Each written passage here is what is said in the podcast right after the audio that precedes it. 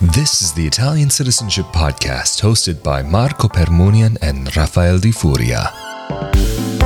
Hello there, and welcome to another edition of the Italian Citizenship Podcast presented by Italiancitizenship.assistance.com. Of course, we are back here again with Italian attorney and head of the U.S. Office of Italian Citizenship Assistance, Marco Permunian. Hello there, and welcome back. Thank you. How are you? Good, I'm doing well. How are you? Good, thanks. That's awesome. And it's wonderful to be back here again to talk a bit more about Italian dual citizenship and the process for getting that citizenship taken care of. And in this episode, we wanted to specifically talk about translations. And assuming that you are not originally from an Italian speaking country and your documents wouldn't be in Italian, uh, it would be a, probably a fair bet to say that you will need translations for your process to claim Italian citizenship. And depending on how you go about the process, there will be some differences that you do want to take into consideration. And so, Marco, let's just jump into it. And what is it that the person who is needing translations, who's watching this video, should first take into account? For somebody who is applying for Italian citizenship through an Italian consulate, normally the first question that um, you have to ask yourself is whether you're going to need your translations to be certified or not. Um, we can start talking about the, the US. If you are somebody who is a resident of the US and needs to apply for Italian citizenship through an Italian consulate in the US.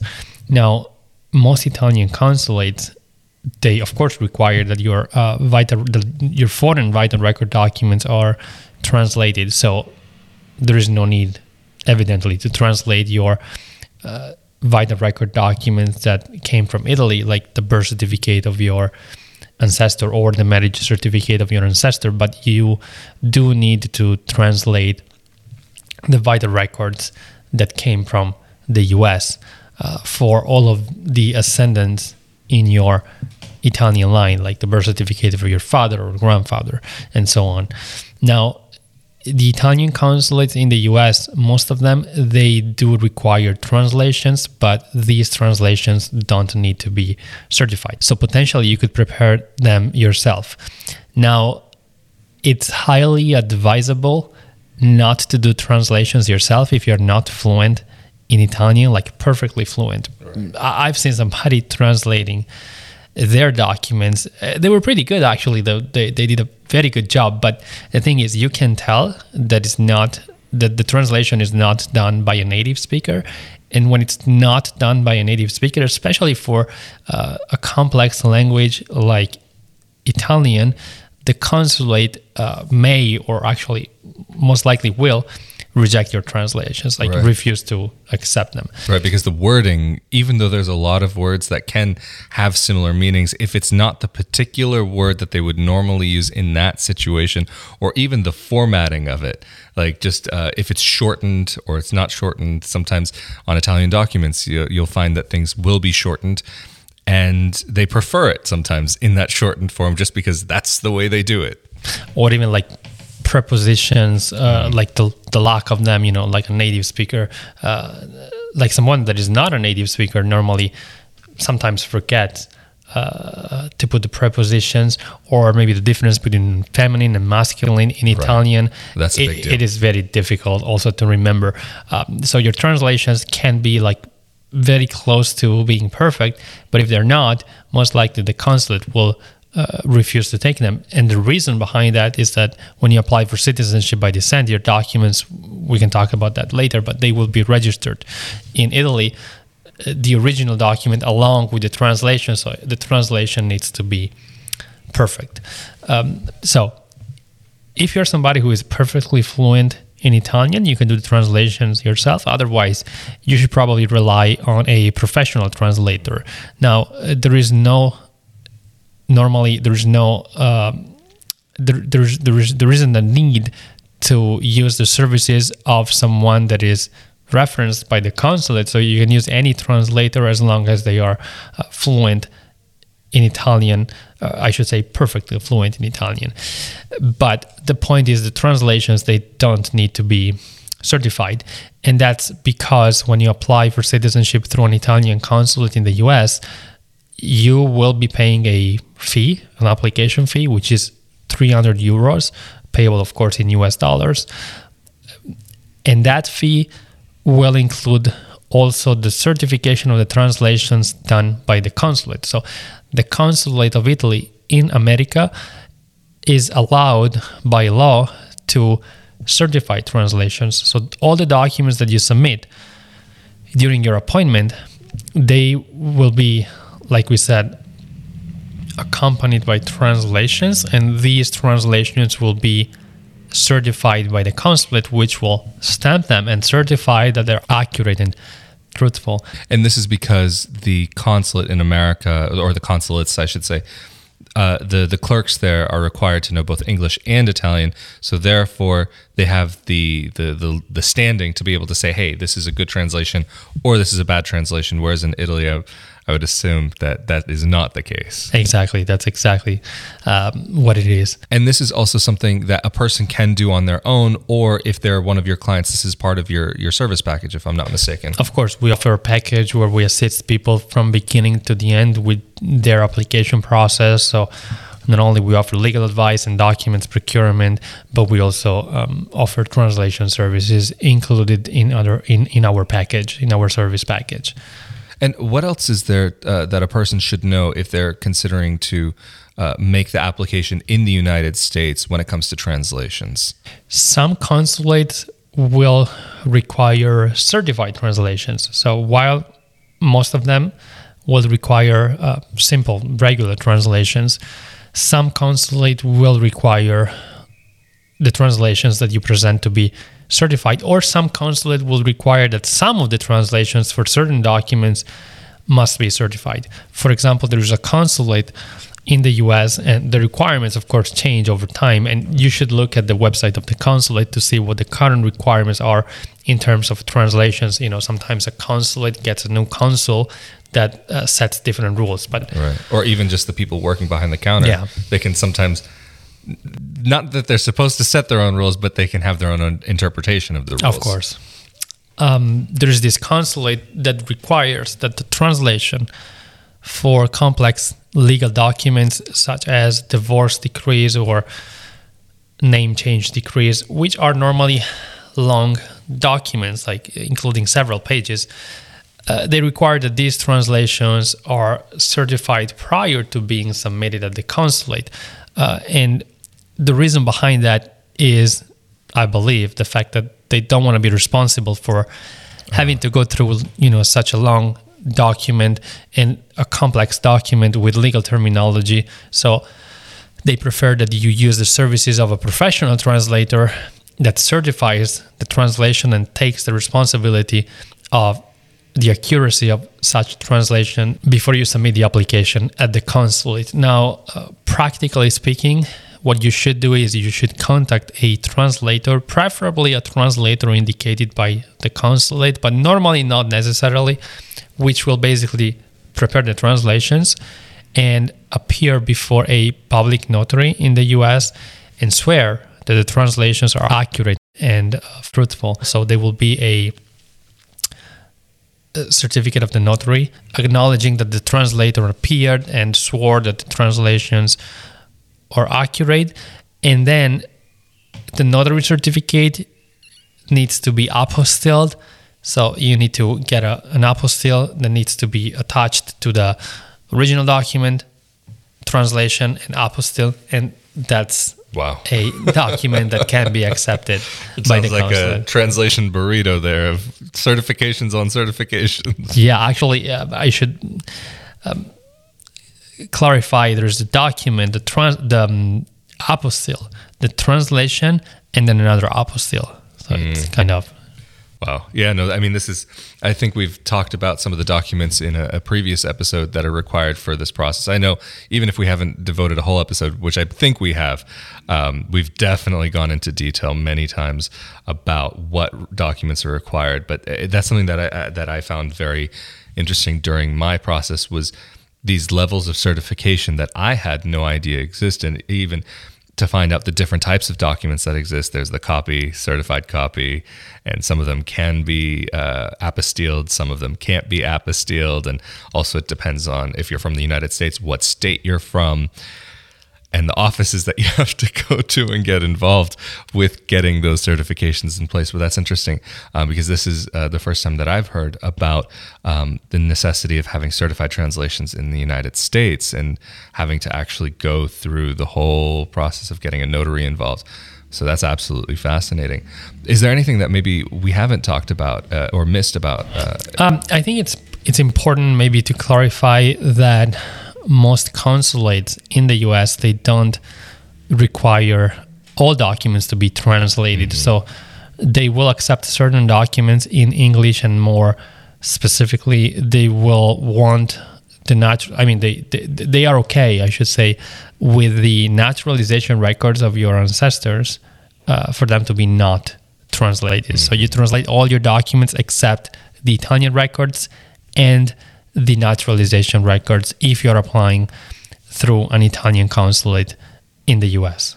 Uh, I see, I see. And of course, um, something that I should also clarify is that the apostilles don't need to be translated when you're applying through an Italian consulate in the US. So, uh, to recap, you have to translate your vital record documents, not the Italian documents, not the naturalization records and the apostilles that are uh, on all the vital records they don't need to be translated at least if you're applying through an Italian consulate in the US. But so far we've spoken a lot about if a person is making their application in the United States or in their in their home country and they have all of their documents that are in the, the, the, the language of the land. What if a person is residing abroad and not applying in a consulate or consular jurisdiction where they happen to be from and their documents are maybe in a different language than the language of the nation that they're in. This is a good example. So there are people, for example, who reside in the US and have, but are not born in the US. They're from a different country. So they happen to be residing in the US. So they have to make their application through an Italian consulate in the US, but their documents come from a different country. For mm-hmm. example, Argentina or Brazil. Right. Uh, that's actually not uncommon. Yeah, I've heard a lot about people having that situation. And if you are applying through an Italian consulate in the US and your documents are not from the US, there may be slightly different requirements. And for example, the, con- the Italian consulate in the US will require that the documents that are not coming from the US are translated and the, the translation is certified in the country where the document comes from. Uh, for example, if you have uh, if you were born in Argentina, and so was your father and your mother and grandfather maybe, those documents coming from Argentina, they will need to be translated, and the translation will will need to be certified in Argentina, and more specifically, you will have to get the translation certified by uh, an Italian consulate in Argentina. I don't know, the Italian consulate in Buenos Aires, for example, if your documents come from that area. And only when the translation of your documents has been certified by the Italian consulate in Argentina, then you can use those Argentinian documents at an Italian consulate in the US, meaning in the place where you now reside and where you have to file the application. And that's actually interesting because that's somewhat similar to the situation that I was in. I, I wasn't in America, I was in a, a different country when I made my application. And there were some of the translations that I had to get from um, the United States. And it just so happened in my situation, some of the translations and certifications of the translations were easier for me to get from Italy through a, a translator who would go to the court here and get everything certified here. Um, some somewhat similar, I, I, guess, in, in explanation to what you were talking about before, uh, by going to um, a notary in the United States and swearing that the translations are, are truthful and this and that and the other.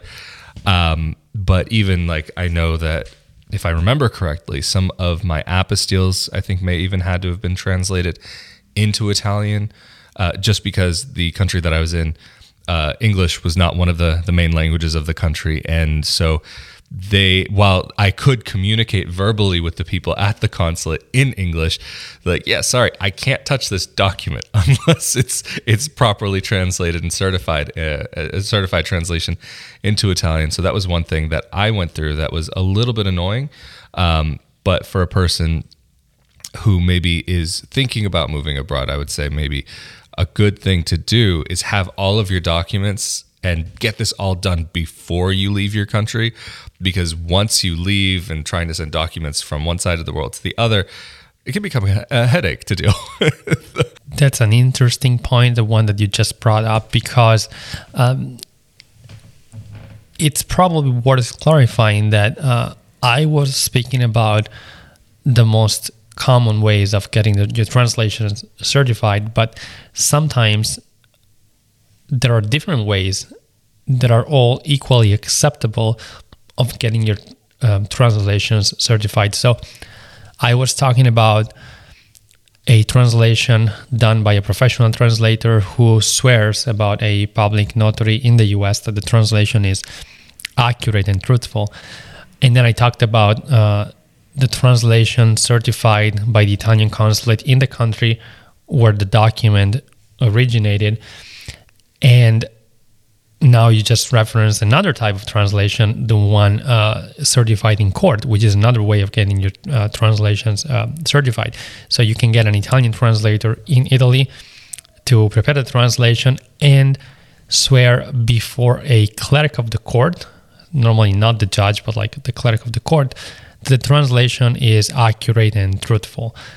And there is another way uh, also to get the translation certified in Italy, which would be uh, the one certified before an Italian public notary.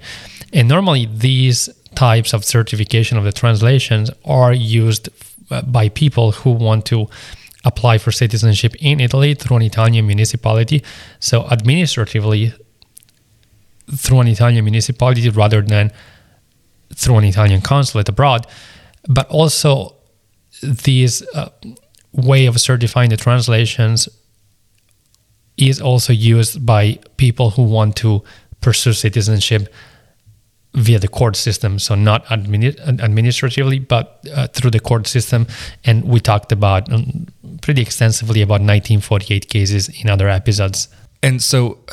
I guess something that's also attached to potentially applying outside of your home country uh, would be talking about applying in Italy and even here in Italy, I guess there's two different routes. And one choice would be the 1948 case where they theoretically don't even actually have to be here in Italy. And the other one is just a normal Iure Sanguinis case where they have to come to Italy and apply in person. Are there any differences in the translations necessary for doing that here in Italy? It's actually very similar. So both situations are very similar. So in both cases, you will want to have all your documents translated, so including the naturalization records, which, like I mentioned a moment ago, you wouldn't have to translate if you were to apply uh, through an Italian consulate in the US. So if you file a 1948 case or if you apply through an Italian municipality, every single document uh, will have to be translated, including the apostilles attached to the documents. So you will have a translation of the actual document, a translation of the apostille, and then like I said, the most common way of getting these translations certified is before a clerk of the court. And what happens is the translator that you choose to use, which in most cases, but it depends on the area, needs to be listed um, in a specific registry held by the court. So, in other words, a specific court may only accept that the translations are certified in court by a translator who is uh, listed in or included in this specific registry. So the translation the translator will actually uh, physically go to court, and there will be a certificate uh, filled out by the clerk of the court where uh, it says that you know somebody appeared before them, a translator who is swearing that the translations are certified and, uh, and I'm sorry, the translations are accurate and truthful, and um, the translator will have to pay certain fees to um, get these translations certified, and the translations will be stamped by the clerk of the court and given back to the translator. And these translations can then be used for um, an application through an Italian municipality or for a court proceeding for people who are pursuing citizenship via the court system. Absolutely fascinating, and uh, especially with all the ins and outs. And even though there are some differences between these various different ways of applying for Italian citizenship, at the end of the day, it all comes down to really the same basic facts of the documents that need to be presented and making sure that the the documents are actually certified or have their translation certified. It's just the way that you come about that certification of that translation does differ depending on what country you're in. Um, but anyway, thank you again so much, Marco, for making yourself available to talk more about this and clarify and uh, and speak about what a person may uh, want to keep in mind when they're applying for Italian citizenship. But of course, if somebody is needing your help throughout the process, how can they contact you and your team? People can contact us through our website, ItalianCitizenshipassistance.com, or give us a call. The number is on our website.